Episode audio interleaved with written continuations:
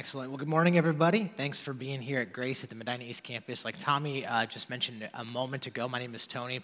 I am the campus pastor here at uh, the Medina East Campus. And so, if we have personally never had the opportunity to meet and I haven't had an opportunity to make your acquaintance, I'd love to do that. So, please, if you get a chance to, um, in the cafe, stop me on your way out if you have a moment. I'd love to hear your story, love to hear how you got connected.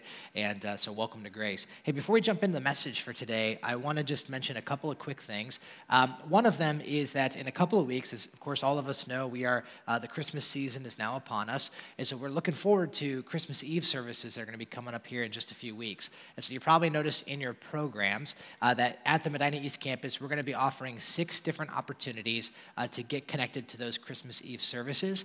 And uh, so we we have found here historically that uh, those Christmas Eve services are a phenomenal time for us, kind of as a family, to uh, celebrate Christmas, to sing some songs together to reflect on the meaning of Christmas. And it's really kind of a sweet time. And so, um, really, really want to encourage you to make your way out to those. But we also have uh, found that Christmas Eve tends to be one of those times of the year that people that aren't typically connected to church or usually aren't connected to going to a church are willing uh, to come and check one out. And so, if you happen to know anybody who is maybe a coworker, friend, family member that either is not connected to a church or is not connected to Jesus, we would really, really want to partner with you and encourage you to invite them out to one of these opportunities connect, to get connected at Christmas Eve services.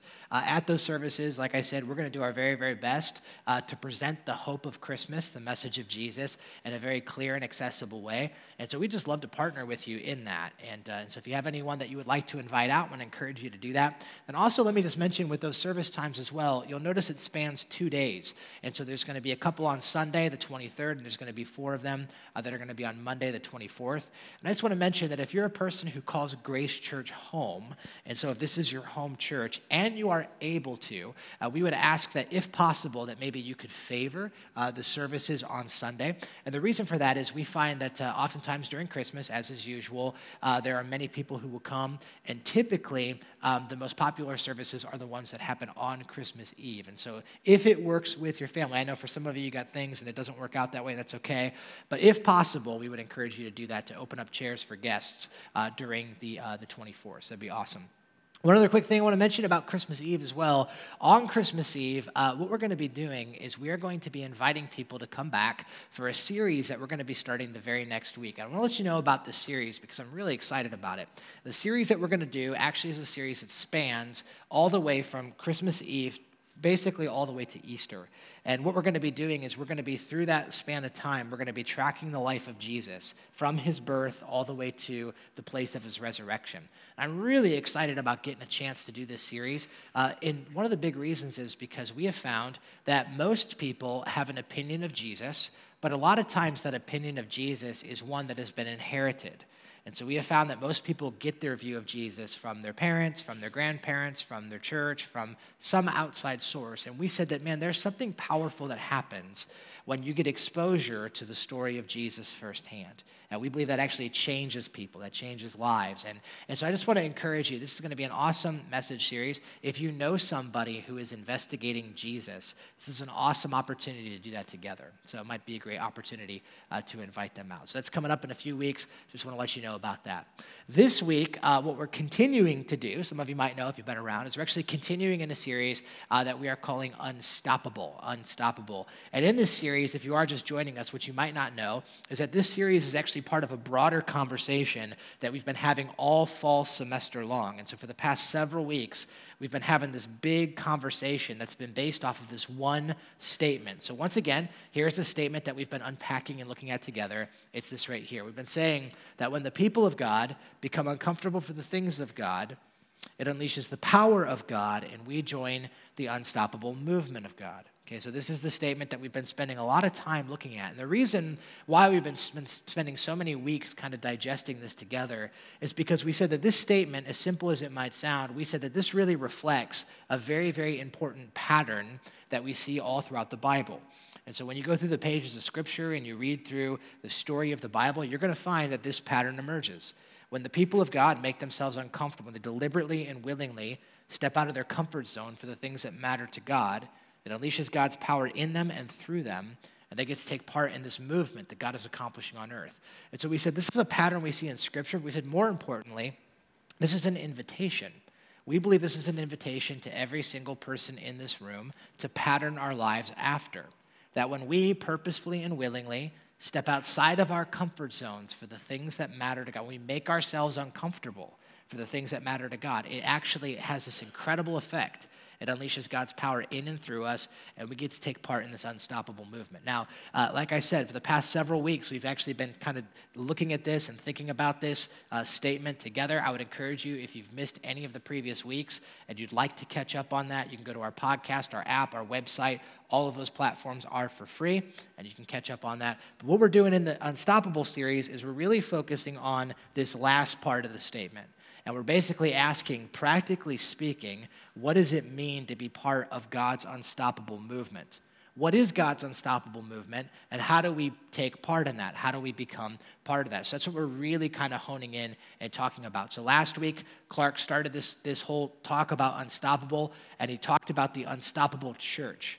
And we said one of the ways that God is generating an unstoppable movement is that he has commissioned and he has launched his church. We said, as unlikely as it might seem, as strange as that might sound, God's plan for the hope of the world comes through the church. So we talked about that last week. So this week we're going to continue, and I want to talk about here's the title for today's conversation. I want to continue and build off of what Clark said last week. I want to talk about this idea of the unstoppable message, okay, the unstoppable message. And here's what we're going to say today. What we're going to say is the reason that the people of God can take part in an unstoppable movement of God is because they are committed to an unstoppable message. Right? We, those of us who follow Jesus, I know not everyone in this room follows Jesus, we believe that we have been entrusted with, and we believe that we have been transformed by, for those of us who follow Christ, an unstoppable message that the church has been entrusted with and we've been given an unstoppable message. Now, of course, the question is, what is that message? Now, if you've been around grace for any length of time, probably comes to no surprise to you that what we're going to say is we're going to say that message is the gospel. It's the message of the gospel. That is the unstoppable message that those who follow Jesus have entrusted themselves to and they are committed to. It is the message of the gospel. And those of us who follow Christ, we believe, or at least I should say we should believe, because it's what the Bible teaches, that this message right here is unstoppable. That this message right here is the power of God to transform lives, the gospel. Now, just to make sure we are all on the same page, because I don't want to for a second assume that everyone in this room knows exactly what this is, what this message is. I know that not everyone here has grown up in the church. I know that not everyone here maybe is a follower of Jesus. Some of you are investigating that. So let me just be real clear and let me just define for us before we even start this conversation what the gospel is. Okay, so here's a clear definition. I could say it a lot of different ways, right? There's a lot of ways. You, the message of the gospel is actually fairly simple. But here's a good way to think of it. So, the message of the gospel is first and foremost this that we are all sinners. All right, so this is the gospel. We are all sinners. And the Bible's going to say what sin means is that all of us have, in one way or another, we have turned away from God's desires for us. And so, because of that, the Bible is going to say that is true of every single person, that that is the problem with the world. So, I think my guess is whether you follow Jesus or not, one thing that everyone agrees on is that there is something wrong with the world. There is something wrong with humanity. I mean, you see it in the news, you see it, you know, even when you look in your own family room. There's something wrong with humanity. What the Bible would say is the human problem is sin. And that problem is in you, and that problem is in me, and there's no one exempt. All of us have sinned. And here's what the Bible's going to say the Bible's going to say, because we have sinned, that means that a relationship with God that we were intended to have, a, a harmonious relationship with God, has been disjointed. And so we now live estranged from the God that we were intended to have a relationship with. And the Bible's going to say that because of our sin, we now live uh, underneath the threat of eternal separation from God and hell. And so this is what the gospel tells us. The gospel says our problem is our sin.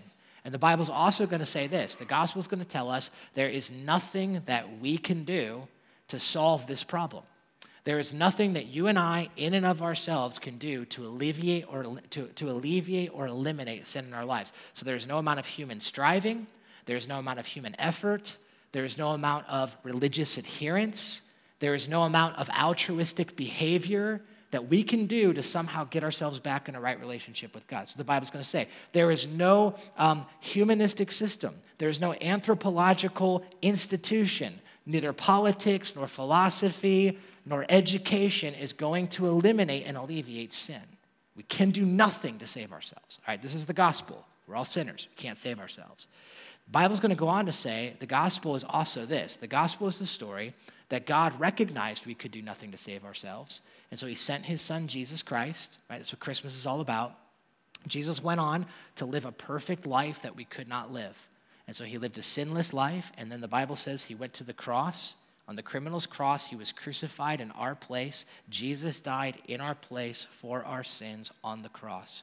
The Bible says three days later, this Jesus rose from the dead, physically, bodily, historically, literally, not a metaphor for real, rose from the dead. And those who put their hope and their faith in Jesus Christ will experience the forgiveness of sins and they'll be reconciled into a right relationship with God and have the hope of the resurrection and be able to live with Him within eternity.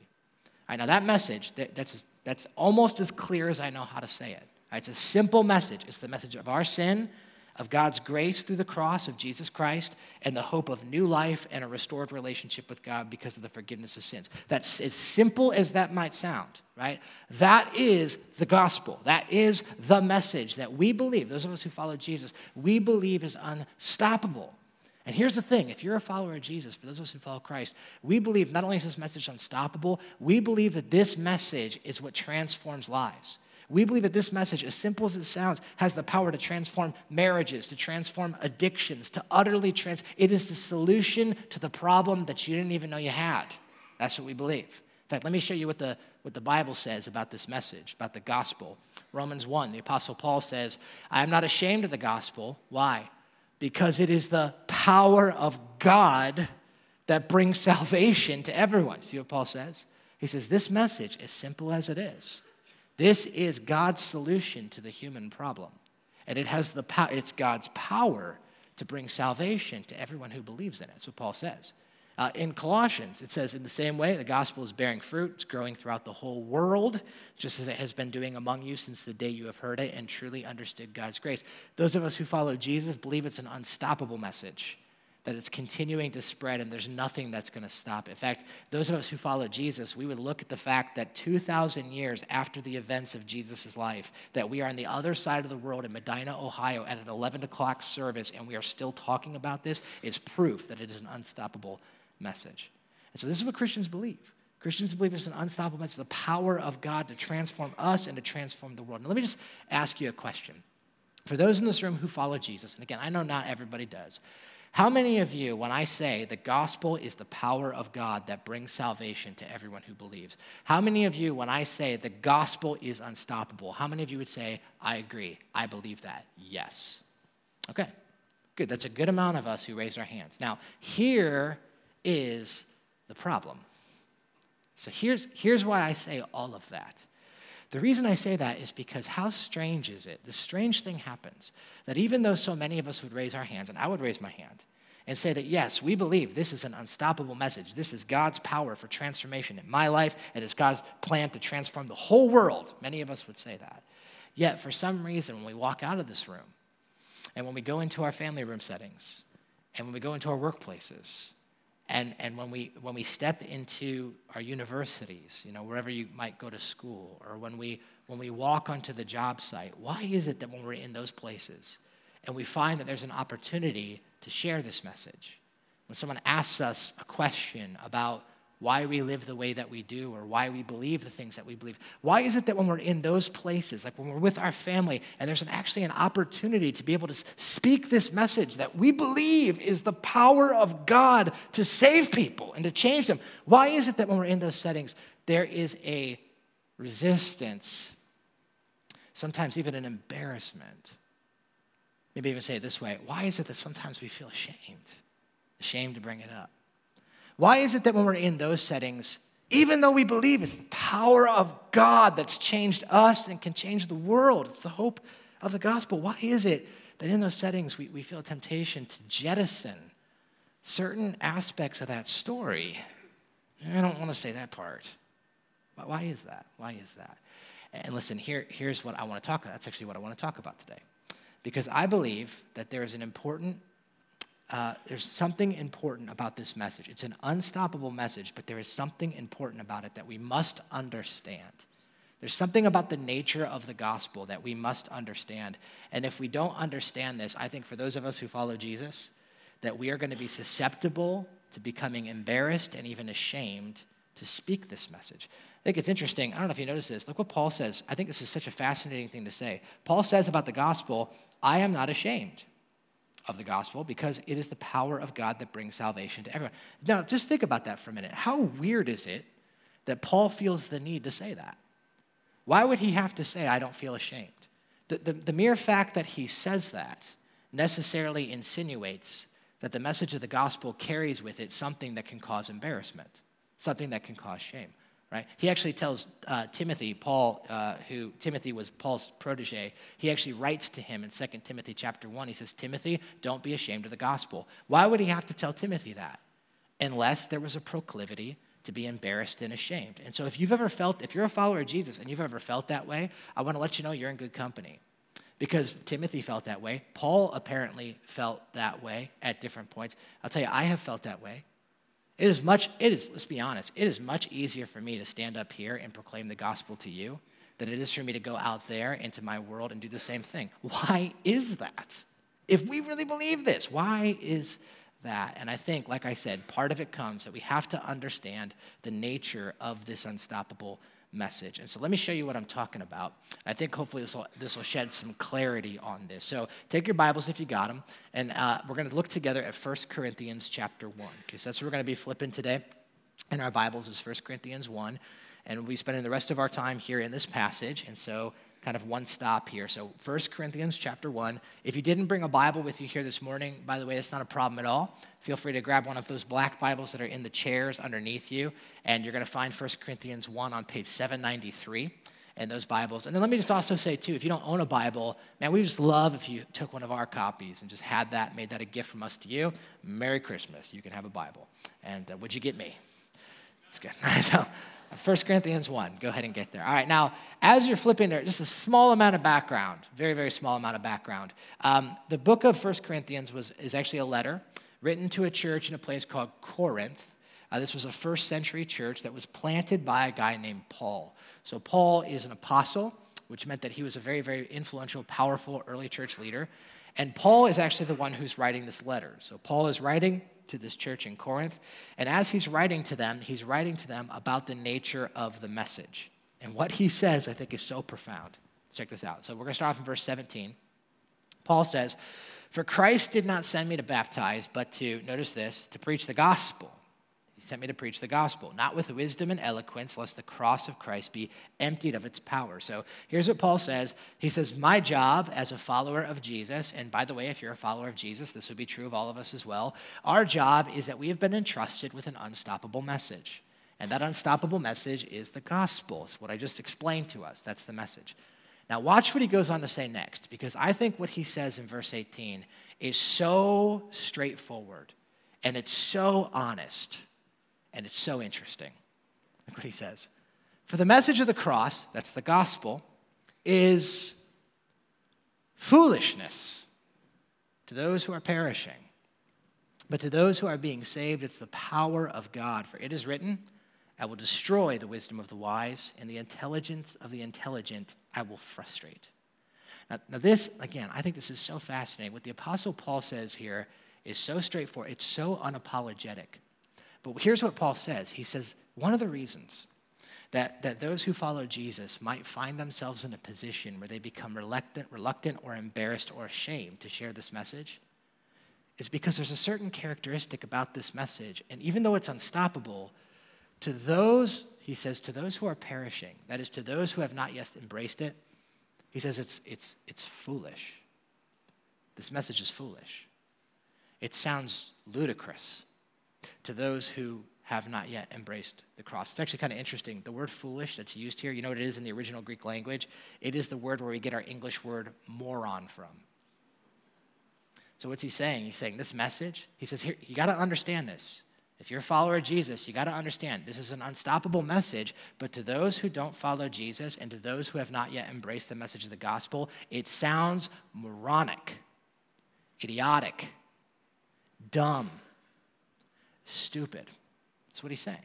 And Paul is not apologizing about that. He is straightforward, just saying, this is the way it is. One of the qualities of this message is that those who don't follow Jesus, they're going to think it sounds dumb. And one of the reasons I think for those, those of us who follow Jesus that we can find ourselves sometimes ashamed or embarrassed is because we know that this is true. We recognize this. Paul, Paul actually elaborates. Look what he says next. Where's the wise person? Where's the teacher of the law? Where's the philosopher of this age? Now, by the way, he's referring to there the most influential, you know, kind of group or breed of people here. He says, Has God, has not God made foolish the wisdom of the world?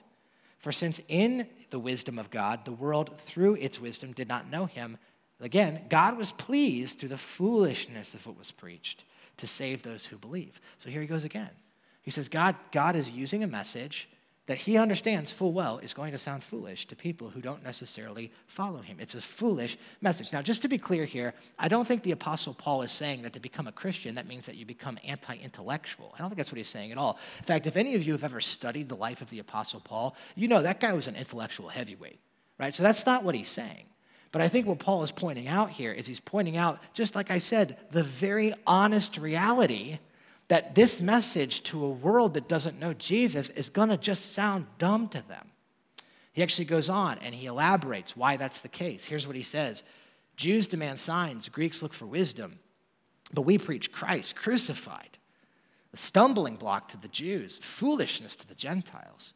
But to those whom God has called, both to Jews and to the Greeks, Christ, the power of God and the wisdom of God. So, so here's what Paul does here, by the way, just a little bit of historical context. Paul takes his world and he breaks it into two categories. He says there's the Jews and there's the Gentiles. This would have been a very common way for people to think back then. And what Paul says is whether you're a Jew or you're a Gentile, the message of the cross is going to seem foolish. The message of the gospel is going to offend or seem foolish to both audiences. Notice what he says about the Jews. He says, To the Jews, the gospel is a stumbling block to them. It's a stumbling block. Now, that's sort of interesting, right? Stumbling block. You're like, what does that even mean?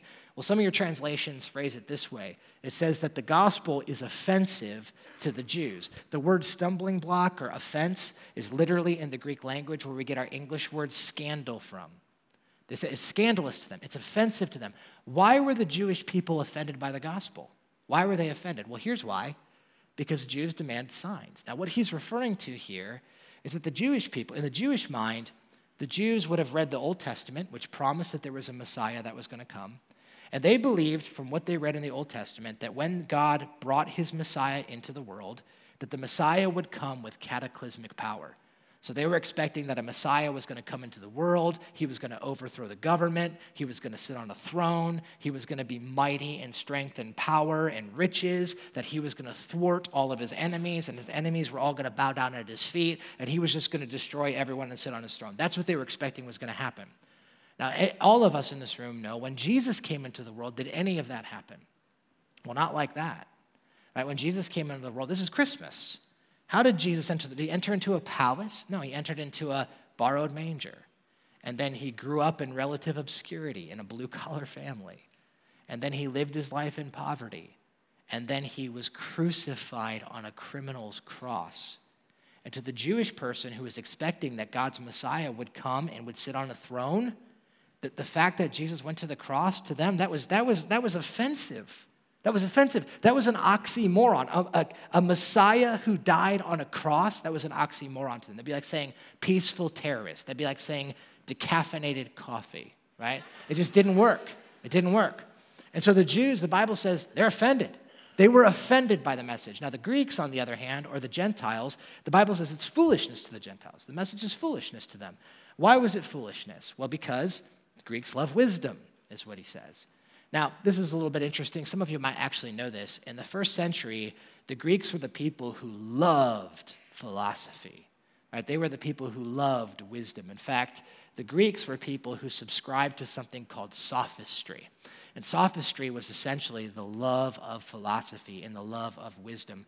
And this culture, what they would do is they would actually have these, um, these very well trained eloquent speakers who would wax eloquent, who were trained in rhetoric and had these incredible oratory abilities. And they would basically go, they're called sophists. And they would basically travel around and they would present these different philosophies. And they were always these complicated, profound, intricate, complex philosophies with very you know, fancy words and esoteric concepts. And the Greeks loved it the more complicated the idea, the more mental labyrinths you had to go through to understand it. Like to them, they were like, we love that stuff. And so the Bible says when the gospel was preached, they thought it was foolish. Now, why do they think it was foolishness? Well, here's why. Many of us know this. The message of the gospel is foolishly simple. Isn't it? I mean, just we all know this. The message I just presented to you, we are all sinners. Christ died for us. He rose from the dead, and now we have hope of eternal life if you put your faith in him. That message is so simple, a four year old can understand it. In fact, four year olds often do understand it. Now, don't hear me wrong. I'm not saying it's a childish message. the message of the gospel has satisfied some of the most, some of the brightest and most brilliant minds in human history. But what I'm saying is, you don't, you don't have to be a philosopher to accept. The gospel is accessible to anybody, to anybody whether you're a child or whether you're a fully educated person, all the whole gamut, the gospel is accessible. And to the Greeks, oh, that, that, was, that was insulting. That would insult their intelligence, something that simplistic. Not only that, the idea that Jesus was a God and he died on a cross, that was absurd to these people. It was absurd. It seemed so dumb to them. In fact, this was interesting. I was reading one commentator, and they actually discovered, archaeologists actually discovered first century graffiti. That's just kind of interesting. You guys want to see some first century graffiti? So check this out. This is in Rome, and this is actually on a wall. Um, it's etched into a wall, and it's kind of hard to see it. This is actually a picture of the wall. So this is in Rome. So this is actually the image that's been um, that's been traced, so you can actually see it a little bit more clearly. But what it says um, is, it says right here, Alexamenos worships his God. That's what it says. And so archaeologists have discovered this, and they said this is this is graffiti. This is first century graffiti. And what's interesting is I don't know if you can see it. It's Alexamenos worships his god. So apparently this is Alexamenos, I guess, and he's worshiping. He's kind of bowing down to this image of a person on a cross. So you see, there's a guy on a cross, and you notice his head. It's the head of a of a donkey. Right? It's the head of a jackass. And what archaeologists believe is that this is a great demonstration of the view that the Greeks and the Romans would have had of Christians. Basically, it's an insult. Like, look how dumb, look how stupid these Christians are.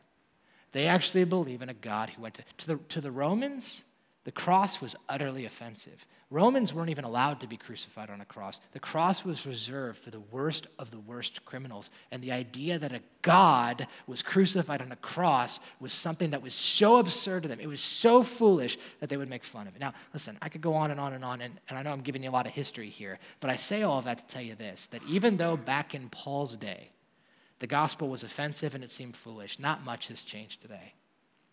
Now, now, it doesn't offend and it's not as foolish in the same ways, but let's be honest, the message of the gospel, one of the characteristics is it continues to offend and it continues to seem foolish to a world that doesn't know Jesus. And Paul says, you got to understand this about this message. Isn't it true? I mean, just think about it for a minute. In our culture today, to tell someone that message, the message that we are lost in our sin and there's nothing we can do to save ourselves, that Jesus died on the cross for us, that He is the only solution for us to be in a, in a relationship with God, that message continues to offend. It offends us. In a, in a morally relativistic, uh, rel, rel, in moral relativity, in a society that, that elevates, right, moral relativity, in, in, a, in a society that elevates plurality, this, this thought process that there's only one way to connect with God Man, I know even if you're a person in this room that's investigating Jesus and you hear me say this message to you, you might think to yourself, you might be saying to yourself, man, that sounds so narrow minded. That sounds so bigoted. That sounds so arrogant. And it continues to offend. The Apostle Paul says, yes, the, you got to understand this about the gospel. It is going to be offensive and it's going to seem foolish. The, the message of the gospel is the message that you cannot save yourself. And man, I'll tell you, that offends human ego especially in our country, in America, right? We pull ourselves up by our own bootstraps, and if I got a problem, I don't you tell me I can't fix what's wrong with me. Well, well, Christianity comes in and says, absolutely, you cannot. You absolutely need a Savior. You have to have Jesus. That offends human pride, it offends human ego. Not only that, the message continues to seem foolish. Many of you feel this. Some, some of you work in, in, um, in different spheres where it requires a very intellectual group of people. Some of you are in those settings right now. And my guess is when you declare to that group that you're a Christian, they scoff at you because it seems so foolish. Oh, come on, how silly could that be? I mean, that's, that's sure, that's kid stuff right? But once you get older, you realize you need more sophisticated and complicated ways of thinking. And all I'm saying is this, is the message continues to do, one of the qualities of the message of the gospel, it is unstoppable, but it is going to seem foolish and it is going to seem offensive. One of the reasons that those of us who follow Jesus will find ourselves ashamed, even embarrassed to share it, is because maybe we don't necessarily understand that. That's true about this message, something that's true. Now, to make matters worse, I don't know if that's the right way to say it. But to make matters worse, the Bible is actually going to go on to say not only is this message going to seem foolish and going to be offensive to certain people, but it's actually going to go on to say that it's now also entrusted to a group of foolish messengers. So I want, I want you to notice what Paul says next. What he says next, I find this comical because what he's going to say to this church is one of those statements where you're like, is that, is that a compliment or is that an insult? You guys ever have that happen before where someone says something to you and you're like, are you compli- complimenting me or insult? I'm not sure which one it is. That actually happens to me a fair amount. And uh, so uh, just, a few, just a few months ago, I was, uh, it happened to me. I was out in the cafe. I, we had got done doing services here, and I was out in the cafe. And uh, there was a, a person that I had known for a very long time who actually goes to one of our other campuses. So I, I actually started at Grace Church at a different campus. And so I had known them from those days. And, um, and so we had started this campus, and they were just visiting. And so I saw them, and I said, Oh, I said, hey, it's so great to see you. And they said, Oh, it's great to see you. And, and uh, hugged them and kind of caught up on life for a little bit. And then they said to me at one point, they said, Man, this is really cool to see this church, and it's amazing to see what God is doing. I said, It is really cool. I said, It's really fun to be part of it. And they said, Man, I got to tell you, they said, um, just listening to you talk, they said, You have really improved as a communicator. and I was like, Thanks, I think. I don't. And I, you know, I was just like, I was trying to just move on. I was like, all right, let's just talk about something else. But they wouldn't let it go. And so they were like, they're like, no, seriously. They said, I remember when you first started preaching over at one of our other campuses. You know, you were in your 20s or whatever. And they said, you were terrible. And I was like, it's like, fine, I get it. You know, I. So I tried to change the subject. I was like, so how are your kids doing? And they were like, and they wouldn't let it go. And they were like, seriously, we used to we used to see that you were preaching and we used to roll our eyes. We were like, no, not him. And I was like, you know what? I get it. I get it. I said, fine, that's fine. I said, you know, that was a long time ago. That was a very long time ago. I said, in fact, that was so long. You have aged so much since then.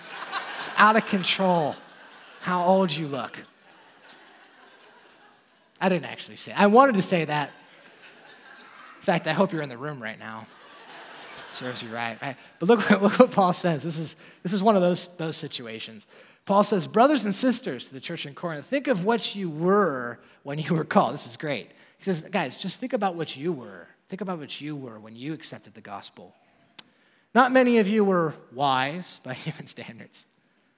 He's like, you guys, you guys weren't the intellectual heavyweights. You guys weren't the brightest group in the world. Think about what you were. He says, Not many of you were influential. You weren't the movers and shakers. Not a lot of you. A bunch, bunch of you weren't that. He says, not, not many of you were of noble birth. In other words, not many of you had the pedigree. You weren't royalty, not, not a bunch of you. He says, But God chose the foolish things of the world to shame the wise. And God chose the weak things of the world to shame the strong. To which I'm guessing the Corinthian church was probably like, Thanks I think. I don't know if Paul had the spiritual gift of encouragement, but no, he says, man, the foolish things, the weak things of the world. Now he goes on, look at this. God chose the lowly things of the world, the despised things, the things that are not, to nullify the things that are, so that no one can boast before him. And here's the most amazing thing the Bible says about the message the, the message of the gospel is unstoppable, but we have to understand that this is a message that is going to offend, it is a message that is going to seem foolish to those that don't understand it. And to top it off, God is going to place it into the hands of extraordinarily ordinary people. That God is going to decide I don't know about you. I, man, maybe this is me. I don't know about you, but if I was God and I had this message that I knew was going to offend and I knew was going to be foolish to people, I would think that, you know what, that means because this message is so difficult, I need to make sure I get the top dogs on this thing. I got to make sure I get the best salespeople. I got to get the brightest lights. I got to get the top mathematicians, the top scientists, the best orators. I got to get the best of the best on this thing because we've got to market this thing. That's what I would think. That's not what God does. God says, no, you know who I'm going to pick? Ordinary, humble. I'm going to use the foolish things of this world so that I can demonstrate my wisdom and I can demonstrate my power. I don't know if you guys ever noticed, this is God's MO. He is always doing this. God is always taking humble things, lowly things, and He is using them to display His unbelievable power. You ever notice God's always doing this? That's Christmas, isn't it? The Christmas story is a story that is shrouded in humility. Jesus born in a borrowed manger, not in a, callous, in a castle or a palace. Jesus' birth announcement is given not to the nobles and to the philosophers, it's given to the shepherds. He dies on a cross. He's, he bows down and, and he, he washes his disciples' feet. It's the power of God displayed through humility. Think about this. When Jesus chose his 12 disciples, the 12 disciples in which this entire movement was going to be was going to eventually hinge on, who did he pick? Did he pick the philosophers and the PhDs and the nobles? No, no, no, no. He picked very ordinary people. In fact, you know what the book of Acts says about the disciples? They were unschooled, ordinary men. And yet he chose them. This is God's MO, and he continues to do this. God displays his power through the church. Do you guys ever stop and think this? I stop and think this all the time because I believe the church is God's unstoppable plan, and I believe the message of the gospel is unstoppable. But there are times that sometimes I think to myself, God, is this really how you want to do it? This is your plan. This is your plan. I mean, don't get me wrong, right? You guys are by far above average in attraction. You guys are a very good looking group of people. But most of us are strikingly ordinary people. Let's just be honest. I mean, some of you are influential and you're, you know, you're movers and shakers and you're like the top. Of, but let's be honest, most of us, we're just a bunch of broken people, a bunch of really ordinary people that God has utterly transformed by the power of the gospel. And it pleases God for some reason to do it this way. And this is how the message works it's a foolish message that is given to a group of foolish messengers. And all week long, this has been forcing me to ask this question. And maybe you find yourself asking this question too. And here's what I've been asking Why did God decide to do it this way? He wanted to, unleash his unstoppable movement. Why this way? Because he could have done it any way he wanted to, right? If he wanted to do it, he could have just, you know, he could have just sent down one giant angel and the angel could have proclaimed the message and we all could fall on our knees and just worship and that would be the end of it. He chose to do it this way. Why? And you know what I came to? Here's what I've come to. I don't really know why. And I think that, there's probably more complexity behind that than I can even fathom to begin understanding because God is beyond me. But I can tell you, I think the text gives us some indication why God decided to do it this way. Here's one of the reasons. The first reason I think that God decided to do it this way is because he wanted to. How's that for an answer? He just wanted to. Look what it says, 1 Corinthians 1. For since the wisdom of God, or for since in the wisdom of God, the world through its wisdom did not know God, God was pleased to the foolishness of what he was preached to save us. God's like, here, here's the reason God likes it that way, it pleases him. He's like, I'm going to do it this way. I like it that way. Why does it please him? Well, I think the past, this passage actually goes on to give us some indication. Check this out. Uh, in, uh, in chapter 2, verse 4, Paul says, My message and my preaching were not with wise and persuasive words, but with a demonstration of the Spirit's power, so that your faith might not rest on human wisdom, but on God's power. I think one of the reasons God decides to do it this way is because his power is more perfectly displayed in weakness. God purposefully uses foolish things so that he could display his strength and his wisdom. And I think because of that, what that means is no one can boast. That's what he says. God chose the lowly things of this world, the despised things, the things that are not, to nullify the things that are, so that no one can boast before him. That's why I think God chooses to use the foolish things and a foolish message, is because he wants his power to be displayed more perfectly. I was thinking about this this past week, and I was. Um, I don't know if this is helpful, but this is the illustration I came up with. It's kind of a foolish, a foolish illustration, but that makes sense in light of the message. And, uh, and so I want you to imagine with me for a second that you had uh, two uh, very, very, very powerful uh, baseball players. Okay, in, in fact, they were the best hitters, disputedly the best hitters in the history of the game. And so there's this big argument over who was the greatest and, you know, who's the GOAT, who's the greatest of all time. And everyone's like, it's this guy. And everyone's like, no, it's this guy. And they're, you know, disputing and they're saying, these are the two best hitters in the game. And so finally, it all comes to a head and they decide they're going to do it. They're going to, you know, they're going to put together a competition. We're going to find out once and for all definitively who is the best hitter in the game. And so they get the press around it and they get all these people to come to it. And basically, they have this competition. And the competition is each one of them is going to get 20 pitches, all you know, different variety of pitches. And whoever hits the most grand slams is the definitive winner, is the GOAT, is the greatest of all time. So I want you to imagine the first guy gets up, right? And everyone's cheering for him, everyone's excited. He gets up, he picks his bat, some of you are like, you keep that behind the TV? Yes, I do. Don't ever storm the stage, right? And um, let's say he gets up and uh, he gets up and he's got his bat, right? And so everyone is everyone is cheering and they're all excited and they're anticipating it's going to be good. And he goes on 20 pitches, and I mean all variety, fastballs, curveballs, whole thing. And 20 for 20, this guy slams him out of the park. I mean 20 of 20, grand slam. Everyone's cheering, everyone's excited. They're like, my gosh, he is the best. He's got to be the champion. Next guy gets up, second guy gets up. And everyone's quiet. They want to see what he's going to do, right? But he seems calm, cool, collected. He doesn't seem like he's nervous at all. And this guy goes on. People are excited to see what he's going to do, but there's no way he's going to beat 20 for 20, right? And he goes to get his bat. And as he goes to get his bat, he reaches in, and instead of grabbing his bat, he grabs one of these guys right here a pool noodle right? A fanoodle, that's what we call them. So he grabs one of these things, and everyone's like, no, he's joking around. There's no way. Like, obviously, he's just kidding, but he's not. And he walks up to the plate, and after everyone realizes he's not joking around, they all start making fun of him. What a moron. Look at that stupid thing. Look at this, look at this dumb thing, right? And he gets up there, but he's serious as all get out. And he steps up to the plate, and then somehow, miraculously, 20 pitches, the guy takes the noodle, the, the pool noodle, and he hits all 20 of them out of the park. this is the dumbest analogy ever. but I just want you, if that happened, uh, it could never happen, but if that happened, can you imagine who would be the undisputed champion of that game? Tell me, who would it be? The guy that used the foolish thing to display his strength and power. That would be the one, right? And I think if you can get your mind around that, I think that's exactly what he's saying here. Why is it that God deliberately uses the foolish thing? The thing that he knows is going to offend, the thing he knows is going to frustrate, the thing that he knows is going to seem foolish to people. Why would he entrust it to a group of people who honestly are just, there's, there's nothing great about these? Why would he do that? So his power is fully displayed in us. See, for some of us who follow Jesus, we, we look and we say to ourselves, man, God, God could never use me.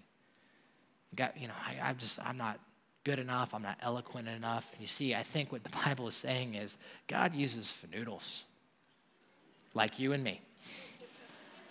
and he wants to, and it pleases him to do so.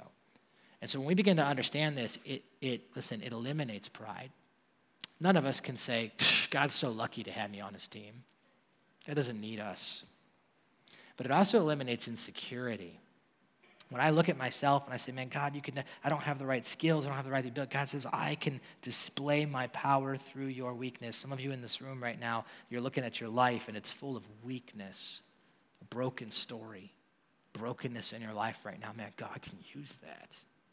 He wants to use that. He has and He will, and He will continue to use that.